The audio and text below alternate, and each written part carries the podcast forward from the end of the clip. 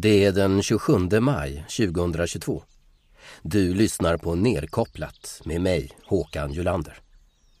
Du ska få höra en essä av Charles Eisenstein som publicerades på hans sida på Substack den 18 mars 2022.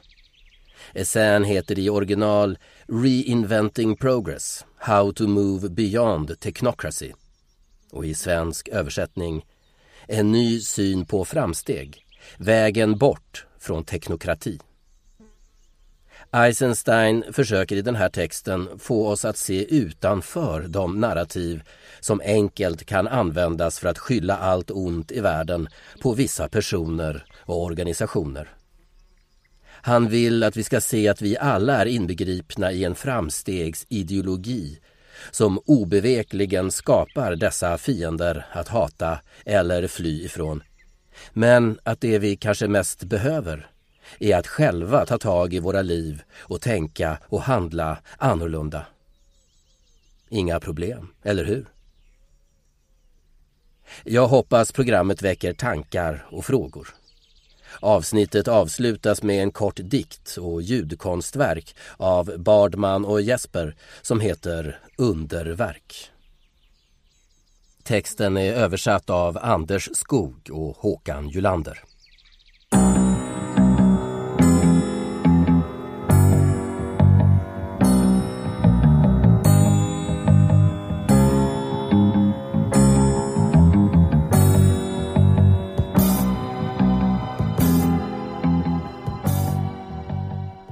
Under orostider är samhället som mest sårbart för att påverkas av sådana som försåtligen ska leda oss rätt.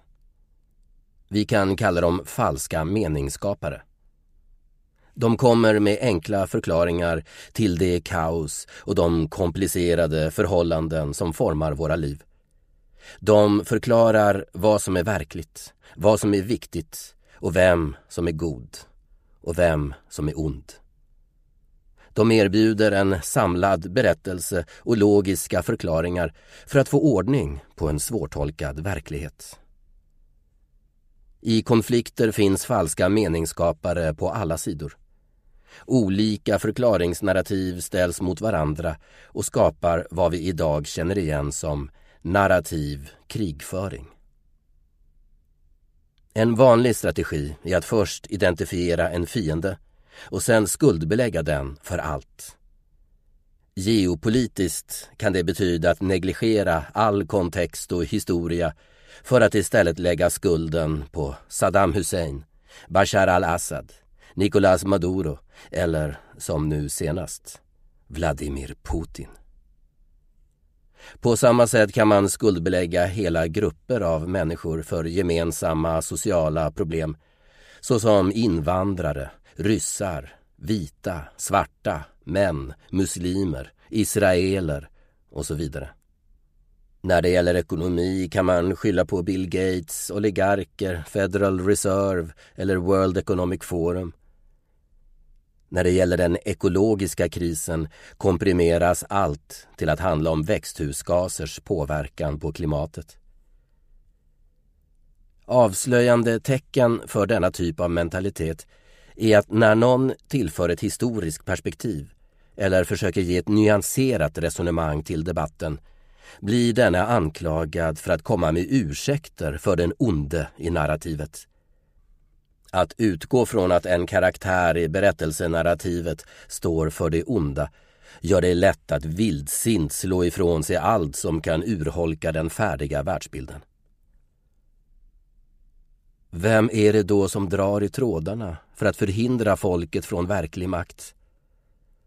Den mest lockande och enkla förklaringen i dessa oroliga tider är den om en ond konspiration som styr politiker, manipulerar den finansiella marknaden och med ingenjörsmässig precision framkallar epidemier och krig.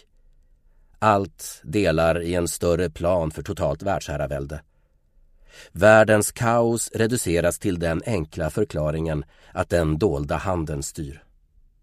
Jag ifrågasätter den här typen av förenklande på grund av det de inte tar upp. Det kan förvisso vara så det ligger till. Men det finns större krafter som har oss i sin makt och som ligger bortom våra medvetna handlingar. De vilar i myternas rike och de inbegriper oss själva. Jag vill därför berätta en alternativ historia för att bättre kunna begripa Klaus Schwab, Bill Gates och den finansteknokratiska eliten.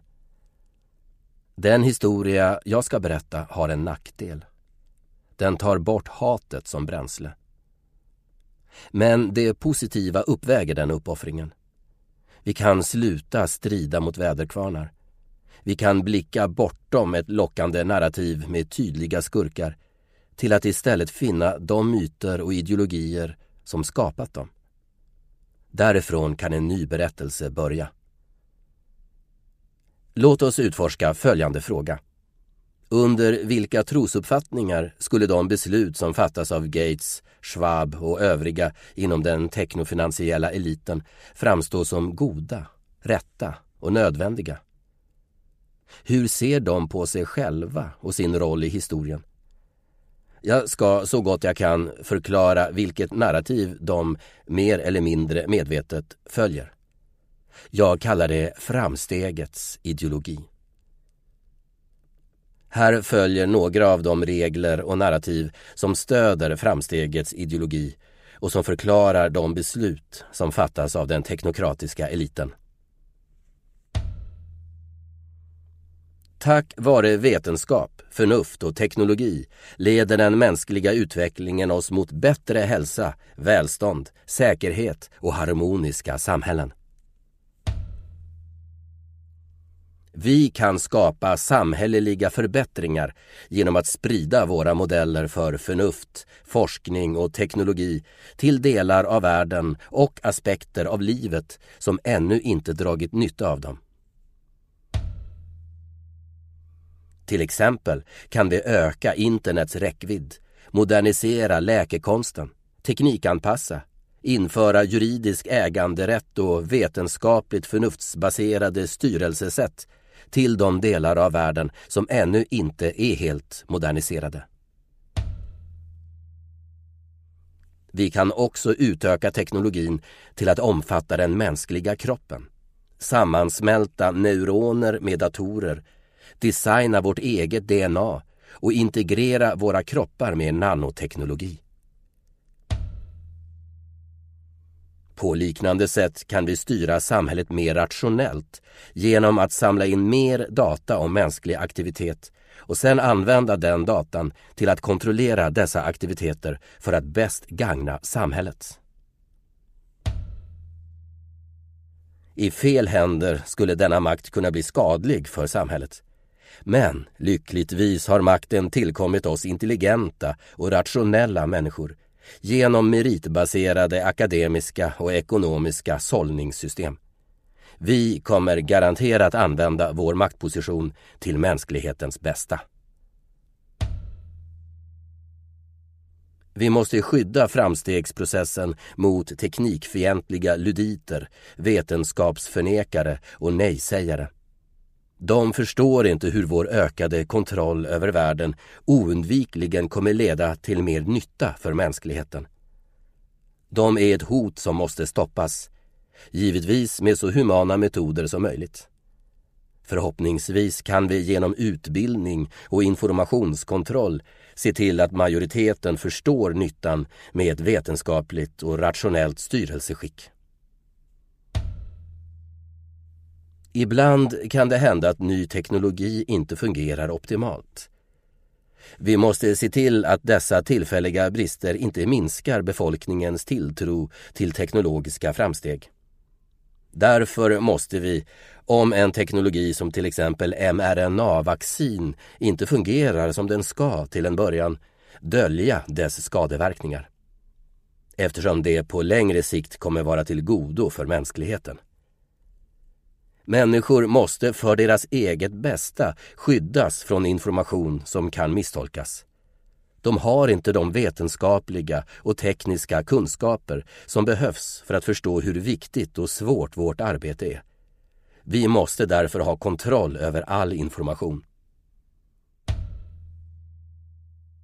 Det finns inga gränser för vad vi i framtiden kan åstadkomma med kraften hos vetenskap, förnuft och teknologi. Genom övergripande tillsyn och förebyggande isolering av personer som kan skada andra kan vi utrota brottsligheten.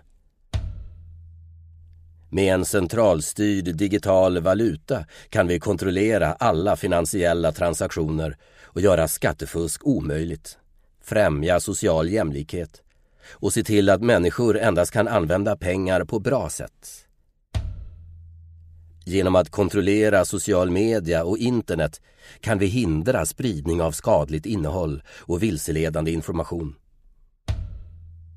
Med noggranna metoder för jäsning och automatiserade hydroponiska fabriker ska vi framställa mat utan påverkan på miljön. Med robotik och artificiell intelligens ska vi befria mänskligheten från slitsamt och monotont arbete och ge henne ett digitalt sagoland. Med genetisk ingenjörskonst ska vi utrota skadedjur och smittsamma sjukdomar och modifiera nya växter som kan binda kol och producera nya läkemedel. Med geoteknik ska vi optimera vädret på hela planeten och upphäva klimatförändringarna. Genom ständig kontakt och positionsspårning och fysisk övervakning ska vi stoppa pandemier innan de bryter ut. Med nanorobotar och genetisk medicin ska vi övervinna sjukdomar. Med precis styrning av neurokemi ska vi utrota psykiska sjukdomar och känslomässigt lidande. Med integration mellan dator och hjärna kan vi till och med övervinna döden själv. Alla dessa utvecklingar inbegriper nya varor och tjänster som kommer göra det möjligt för ekonomin att växa för evigt.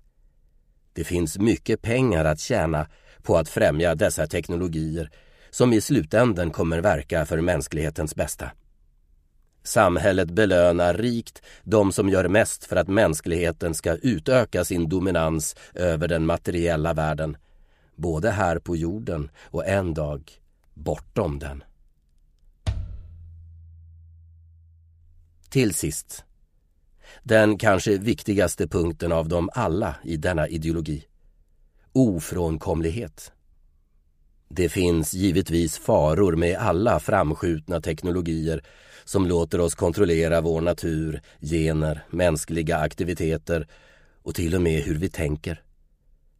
Men vad vi än tycker om detta är de här teknologierna ofrånkomliga.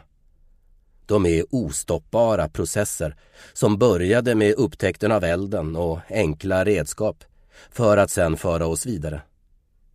Vi har inget annat val än att förbereda oss för den framtid som vetenskap och teknologi kommer ge oss.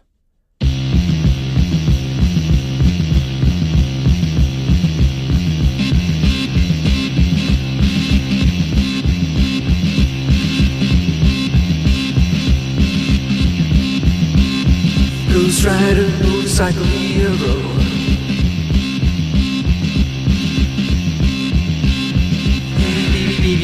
She's a looking so cute. Sneaking round, round, round in a blue jumpsuit. Who's riding a motorcycle hero. Att Klaus Schwab tänker i just de här banorna är nog inte att betrakta som en spekulation. I hans böcker skriver han entusiastiskt om mikrochips i hjärnan och fusion mellan människa och maskin. De av oss som är livrädda för dessa teknologier vill gärna tro att rättfärdigandet av dem är ett svepskäl för en ondskefull agenda med totalitär kontroll. Men jag anar att de som förespråkar dessa helt ärligt tror på dem. Transhumanistisk teknologi passar in i den allomfattande visionen om mänsklighetens framtid. Det är grunden i den enhetliga mytologi som beskriver mänsklighetens ursprung och dess förutbestämda framtid. Jag menar inte att det inte finns några ondskefulla, hänsynslösa och psykopatiska människor. I själva verket hjälper det nuvarande systemet dessa kontrollfreaks att ta sig till toppen. De är själva symptomen på systemet och dess ideologi. Om det inte funnits skulle psykopaterna inte ha någon makt. Detta är i sin tur en följd av hur många av oss som väljer att vara delaktiga i systemet. Om vi ska hitta en annan väg, om vi ska omformulera den moderna mytologin, kan vi inte bara göra motstånd mot det teknototalitära programmet. Vi måste erbjuda en annan föreställning om vad framsteg är. Vilket kräver en annan berättelse om vårt ursprung, vår uppgift och mål. Det vilar i sin tur på en annan förståelse om vår plats i universum. Och även vad universum är, vad som är verkligt, hur allt fungerar. De kontrollideologier som har makt över oss går inte att angripa om vi bekräftar att universum är ett själlöst, självstyrande system som inte innefattar någon annan intelligens eller medvetande, förutom vår. För i sådana fall är det självklart att vi måste dela med oss av vår intelligens till den värld utanför oss som inte har någon. Att bringa ordning i kaos ger oss lov att hugga ut ett rike som passar för ett mänskligt habitat. Med tanke på att rötterna till det teknokratiska systemet är så djupa är det i bästa fall en tillfällig lösning att angripa vissa tekniker och personerna bakom dem. Uppdraget vi har framför oss är mycket större. Vi måste anamma en ny och uråldrig mytologi. Den reduktionism som komprimerar komplexa problem till enkla narrativ har en djup samhörighet med den vetenskapliga reduktionism som är själva hjärtat i den teknokratiska agendan. Kontrollteknologier är främst beroende av data. Att översätta och reducera världen till siffror, symboler och bitar av information. Uppmätta och katalogiserade på rätt sätt kan dessa fragment av verkligheten senare anpassas till den bild av verkligheten kontrollmakten skapat. I vetenskapligt tänkande när någonting händer är det för att en kraft orsakat det att hända. Händelser uppstår inte utan orsak. Om man för över det till mänskliga relationer säger samma tanke att det alltid måste finnas någon att skylla på. De här vetenskapliga uppfattningarna är idag förlegade. Studier av fenomen inom kvantfysiken som icke-kausalitet och att observatören inte är frikopplad från det observerade följt av de fenomen som framkommit inom systemteori borde tagit död på det högmod att vi en dag ska uppnå perfekt kunskap och ha perfekt kontroll. Under tiden har de användbara resultat 1900-talets häpnadsväckande teknologiska utveckling skulle ge oss inte levt upp till sina utopiska löften. Vi tror inte längre på teknologivisionärerna när de säger att paradiset snart är här. Eller om att det som var normalt förra året kan bli det igen. Ty himmelriket ligger alltid en boosterdos bort. Men vi ska inte förstå övergången mellan mytologier som en tävling mellan en god och en ond mytologi. Faran med narrativ som förenklar finns också här. Det är inte så att kontrollteknologier behöver vara dåliga. Det är det att vi håller på att växa bort från den världsberättelse, den syn på våra personliga och gemensamma sätt att vara, där dessa teknologier är de styrande. Medan vi anpassar oss till hur vi kan använda dem och var vi ska dra gränserna för deras inflytande kommer vi finna andra föreställningar om vad framsteg är, vad syftet med att vara människa är och vad som är på riktigt och vad som är möjligt. Så här kan den nya berättelsen och den nya synen på framsteg se ut. Verklig trygghet är inte beroende av kontroll utan uppnås genom relationer och samhörighet. Naturen har en grundläggande strävan mot komplexitet och helhet. Vårt öde är att vara ett liv i kosmos och ta del av den komplexitet och skönhet omkring oss som för oss till nya områden. Tiden är inne för kontrollteknologier att få ett nytt syfte. Att tjäna livet och skönheten på jorden. Detta börjar med att läka de skador vi orsakat. Ingen teknologi är ofrånkomlig. Vi har kraften att tillsammans välja hur vi ska utvecklas. Vi kan välja teknologier som vilar i samklang med våra framväxande värderingar om liv och skönhet. Mer är inte nödvändigtvis bättre. Verkligheten kommer alltid undvika de grundläggande kognitiva kontrollteknologierna. Att mäta och märka. I framtiden vet vi var gränserna går i det kvantifierande sättet att resonera och riktar istället vår energi mot att berika livet med kvalitet. Liv och jord är heliga. När vi reducerar dem till ändliga värden begår vi en synd. Alla jordens resurser är därför menade för heligt bruk. När vi brukar dem frågar vi oss om det kommer bidra till mer skönhet, mer kärlek, mer förundran och mer liv. Arbete är också heligt. Ett meningsfullt arbete är nödvändigt för mänskligt välbefinnande.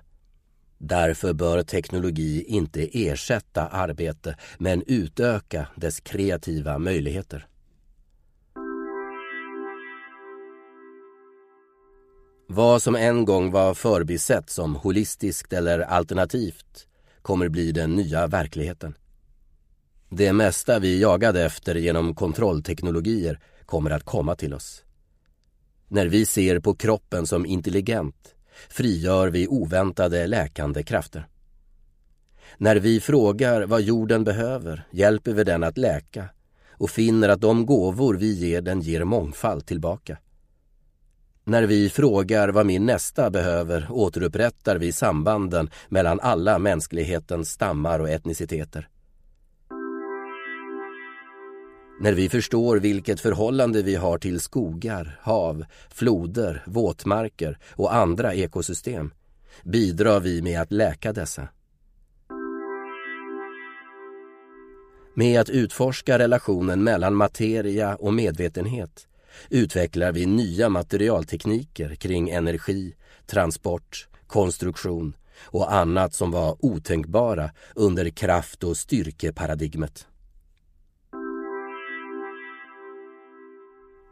Framsteg innebär framsteg i fred, skönhet, liv, sammanhang och visdom.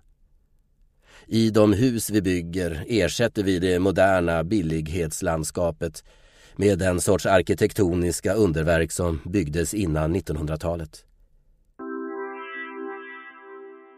Vi ersätter industrifarmer med en mosaik av fält, skogsträdgårdar och ekologiska farmer. Vi öppnar dammluckorna för alternativ medicin och återställer det som länge varit förtryckt och ger tillbaka läkekonsten åt folket. Inom styrande betyder framsteg att vi går mot transparens och decentralisering. Inom ekonomi mot lokala samhällsorienterade ekonomier utan utsläpp där pengar spelar en allt mindre roll. Vi ger samhället nya verktyg där målet är att läka på varje nivå så att framsteg blir ett stopp för de cykler av trauma och missbruk som har hållit mänskligheten lidande. Vi utvecklar alla de glömda vetenskaperna. Geometri, vibration, ljus, sinne, energi och ceremoni och upptäcker hur starka vi är i samarbete med, inte i motstånd mot, naturens intelligens. Att ge ord till den här berättelsen är en sak. Att hålla sig vid den och handla efter den en annan. Den kontrollmodell som nu ska försvinna vilar på en idé om separation mellan jag och du, människa, natur, materia och ande. Men det är inte bara en idé, inte bara en berättelse. Det är också ett medvetandetillstånd och en fas i vår arts evolution. Varför känns technoutopin så tilltalande för vissa? Kontroll är ett surrogat för vad själen egentligen längtar efter. Att återställa ett sammanhang, att tillhöra och att vara hel. Den teknovetenskapliga ambitionen att uppnå fulländad kunskap och kontroll är som att försöka nå fram till horisonten. Det är som att försöka bygga ett torn ända upp till himlen. Hur fort och långt du än springer kommer inte horisonten närmare. Så nu saktar vi ner istället och beundrar allt det vackra vi missade när vi hastade iväg med ögonen fixerade långt där borta. Och istället för att bygga så högt som möjligt bygger vi så vackert som möjligt för att skapa nya underverk som förstärker de underverk som redan finns överallt omkring oss.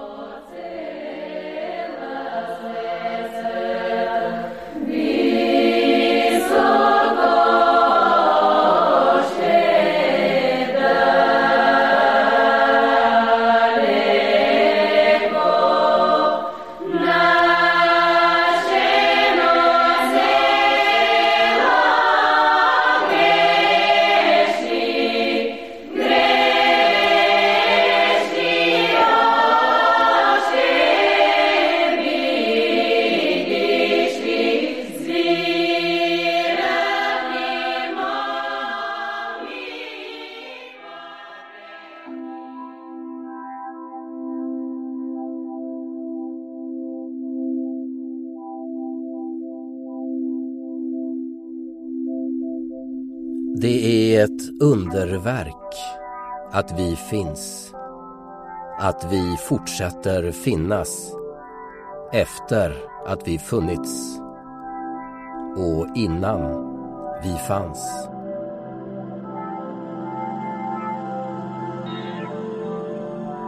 Det är ett underverk, detta ögonblick. Det varar för evigt. Passa på. Det försvinner aldrig.